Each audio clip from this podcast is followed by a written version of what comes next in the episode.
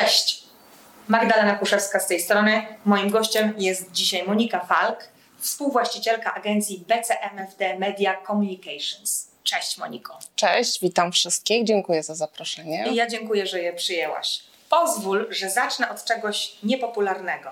Od hasła porażka. Kobiety sukcesu pisać, pytać o porażkę? Idźmy w to. Czy na swojej drodze zawodowej miałaś dużo porażek? Jakie dzisiaj widzisz?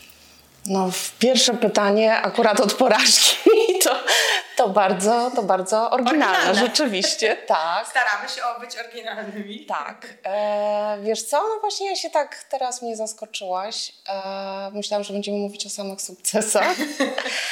Ale... W dalszej części, przez cały Tak. czas, obiecuję. ale wiesz co, to troszeczkę jest e, moja odpowiedź dotycząca i porażek, i, i sukcesów jest w zasadzie podobna. E, bo to jest kwestia i definicji, jak postrzegam porażkę.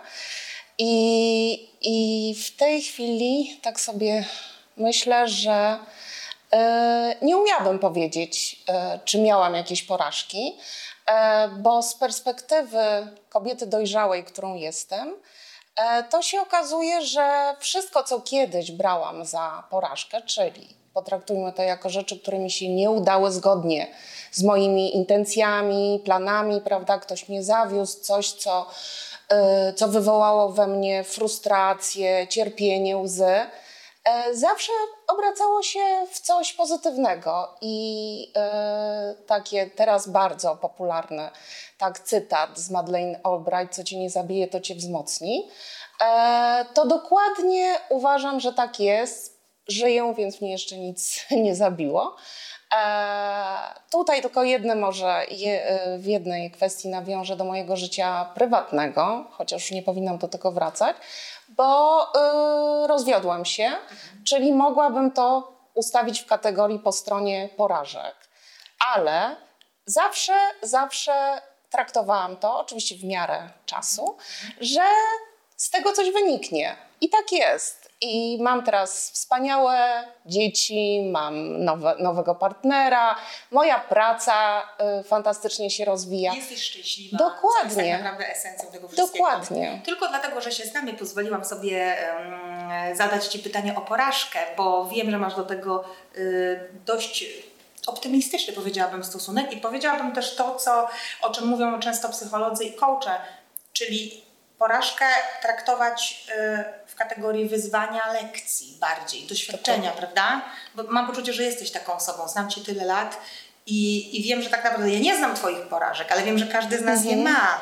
Dlatego też może y, y, trochę buńczucznie i zaczepnie e, po to, żebyście nie odchodzili sprzed ekranów, z- zapytałam o te porażki. Ale w ogóle czym jest porażka właśnie? Bo w ogóle czy to jest właśnie zawsze wyzwanie? Czy to jest, wszystkie porażki są potrzebne? Jak dzisiaj patrzysz na to? Czy te wszystkie wyzwania i lekcje były Ci potrzebne? Teraz pytam o kontekst zawodowy. Wiesz co, no jak zawsze w rozmowie z Tobą muszę sięgać głębiej i tak jakoś bardzo analizować, co, co działa na mnie stymulująco. E, I tak sobie myślę, że znowu wracać, wrac, wróćmy do definicji porażki. E, bo porażka to może być potraktowane coś, prawda, w ocenie innych i nie zawsze to, co, nie wiem, powiedzmy mój klient, m, bo pracuję w branży PR, może ocenić, tak, moje dzieło, moje zadanie, że totalnie padłam, tak, czyli odniosłam porażkę. E, więc, e, a nie zawsze ja się z tym zgadzam. Zresztą zawsze się nie zgadzam. I może to jest, słuchajcie, recepta na sukces. Zawsze się nie zgadzam i nie zgadzam się na porażkę. Tak, nie zgadzam się na porażkę. Co najwyżej, e, tak, e, inaczej stawiane cele. I to jest coś, do czego ja też niedawno doszłam, e, że jeżeli klient nie, nie, nie ustalił ze mną celów, tak, czyli czego się spodziewa po danym wydarzeniu, no to będzie miał też e, tak zafałszowany obraz tego mojego sukcesu, którym ja się chcę pochwalić i z czego się czuję dumna. Ale każda, z, to, to co nazywamy tymi porażkami, e, no to Oczywiście to jest, e, to stymuluje, żeby następnym razem było lepiej. E, to pozwala, my mamy zawsze po naszych projektach e, w agencji e, taką ocenę i nazywamy to key learnings. Tak, staramy się przeanalizować, co nie poszło zgodnie z naszymi oczekiwaniami. A jednocześnie jest tym słowo learnings, prawda? tak, I dokładnie. I to, jest, I to jest rzeczywiście, to jest doświadczenie amerykańskie.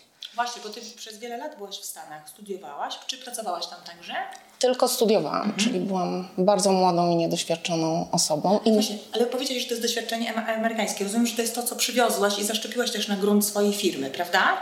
Wiesz co, y, trochę tak, ale y, ja w Ameryce studiowałam zupełnie coś innego. Ja studiowałam stosunki międzynarodowe, y, a PR-u uczyłam się dopiero w Polsce. Zresztą nikt wtedy, to był, to był początek lat 90., więc w ogóle nie istniał taki kierunek jak PR. I uczyłam się po prostu w trakcie pracy, ale to były czasy, kiedy naszymi klientami byli tylko i wyłącznie cudzoziemcy, bo to byli przedstawiciele firm międzynarodowych i, e, i oni mieli swoich ekspertów.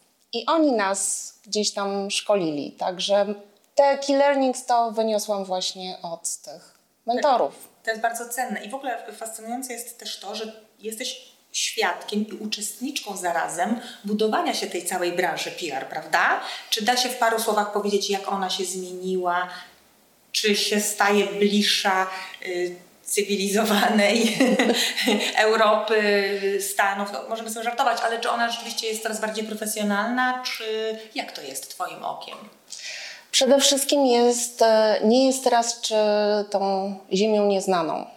Czyli każdy na hasło tak zajmuje się PR-em, wie co to jest. A kiedyś musiałam to tłumaczyć i literować. E, to dobre. Tak, PR się pisało przez P, I, J, A, R. Mówimy o końcu lat 90. czy początku? Początek, początek. Mhm, to mhm. był 92, mhm. 93.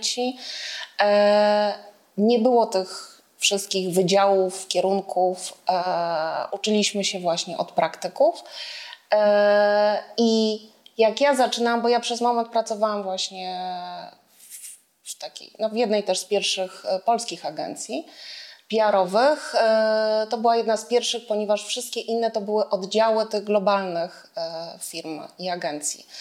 I, i zagraniczni klienci wszyscy wiedzieli, co to jest PR. Ale jak zaczęłam prowadzić swoją własną agencję, no to trzeba było to, powiem, że tak gdzieś 70% e, mojej pracy było na uświadamianiu, na budowaniu wizerunku PR-owi de facto.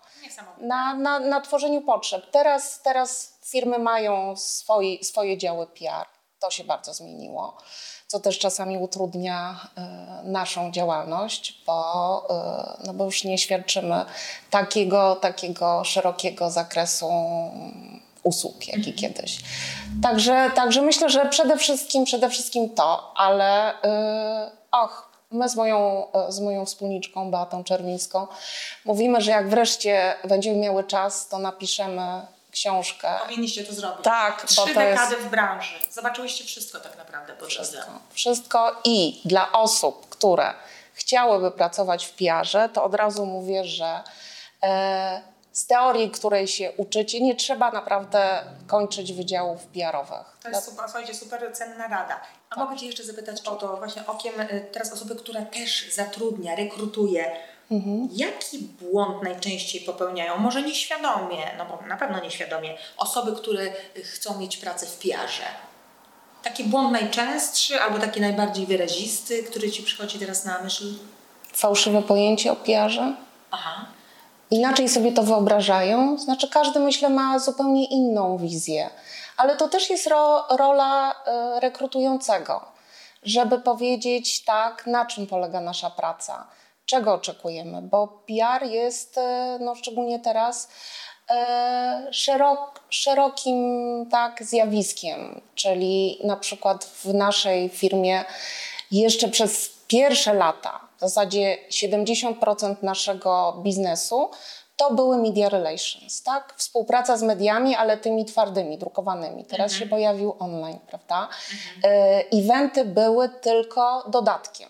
Początkowo to były e, eventy wspierające launche produktów, czyli były ściśle powiązane z tymi y, działaniami z mediami.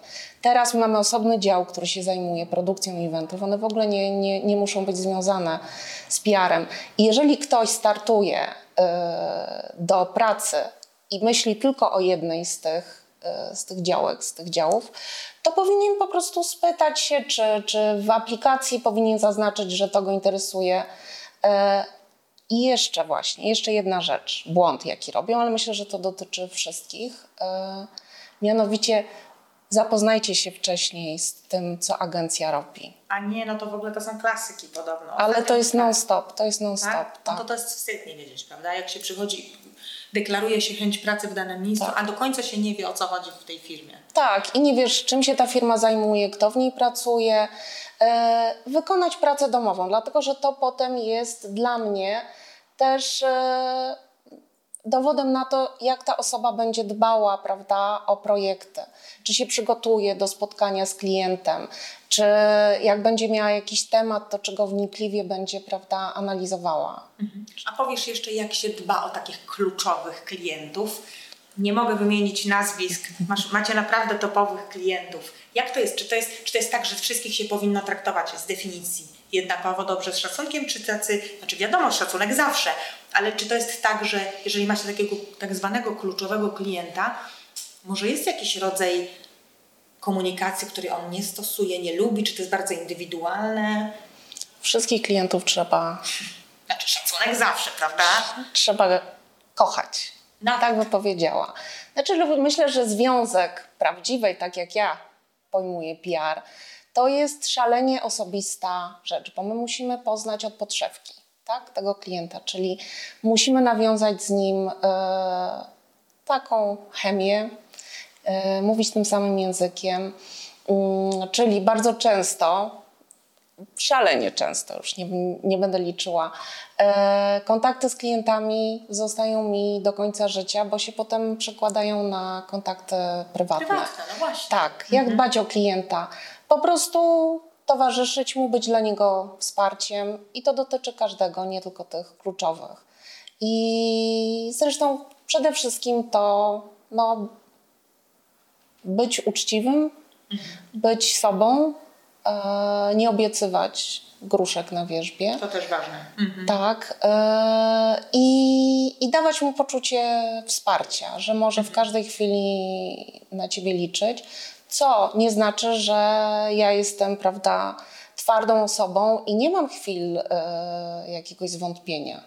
Dlatego, że też czasami, e, jak jest sytuacja kryzysowa, no to pode mną też mogą się ugiąć nogi, ale, y, ale wiem, że klient najpierw prawda, musi dostać to wsparcie, a ja mam w tyle głowy, że potrzebuję czasu, żeby ten problem rozwiązać. Także uważam, że każdy, każdy problem da się rozwiązać. To ważne, że o tym mówisz, że o chwilach zwątpienia, nawet mając Twoją pozycję, Twoje doświadczenia i Twoich kluczowych klientów. Na koniec, Monika, bardzo Cię poproszę, bo zadaję y, w tym naszym cyklu każdej z ekspertek to samo pytanie i z tego stworzymy sobie super kolaż odpowiedzi. Co powiedziałabyś sobie samej, gdybyś spotkała siebie na początku drogi zawodowej? Rada? Kierunek?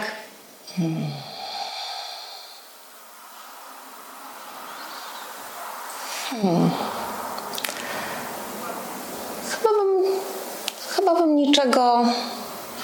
Znaczy, tak się zastanawiam, czy zrobiłam coś, czego. Hmm, naprawdę jest trudne pytanie. E,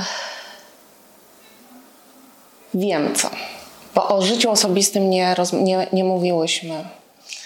E, żeby wyważyć, tak, O. ten czas, który poświęcać pracy, co jest bardzo trudne, jak jesteś młodą osobą i dopiero się przebijasz, tak? ambicjami jeszcze, Dokładnie. prawda? Tak, chcesz ciągle coś udowadniać. Tak. Jeśli masz dzieci, bo ja akurat miałam, mm, to stawiaj je na, na pierwszym miejscu, żeby nie przegapić. Ci klienci, te projekty, ja bardzo często, o, to nie są porażki, ale to są takie gorzkie lekcje. Super, że o tym mówisz. Mhm. Monika, bardzo Ci serdecznie dziękuję. Super rozmowa, dziękuję bardzo. Dziękuję.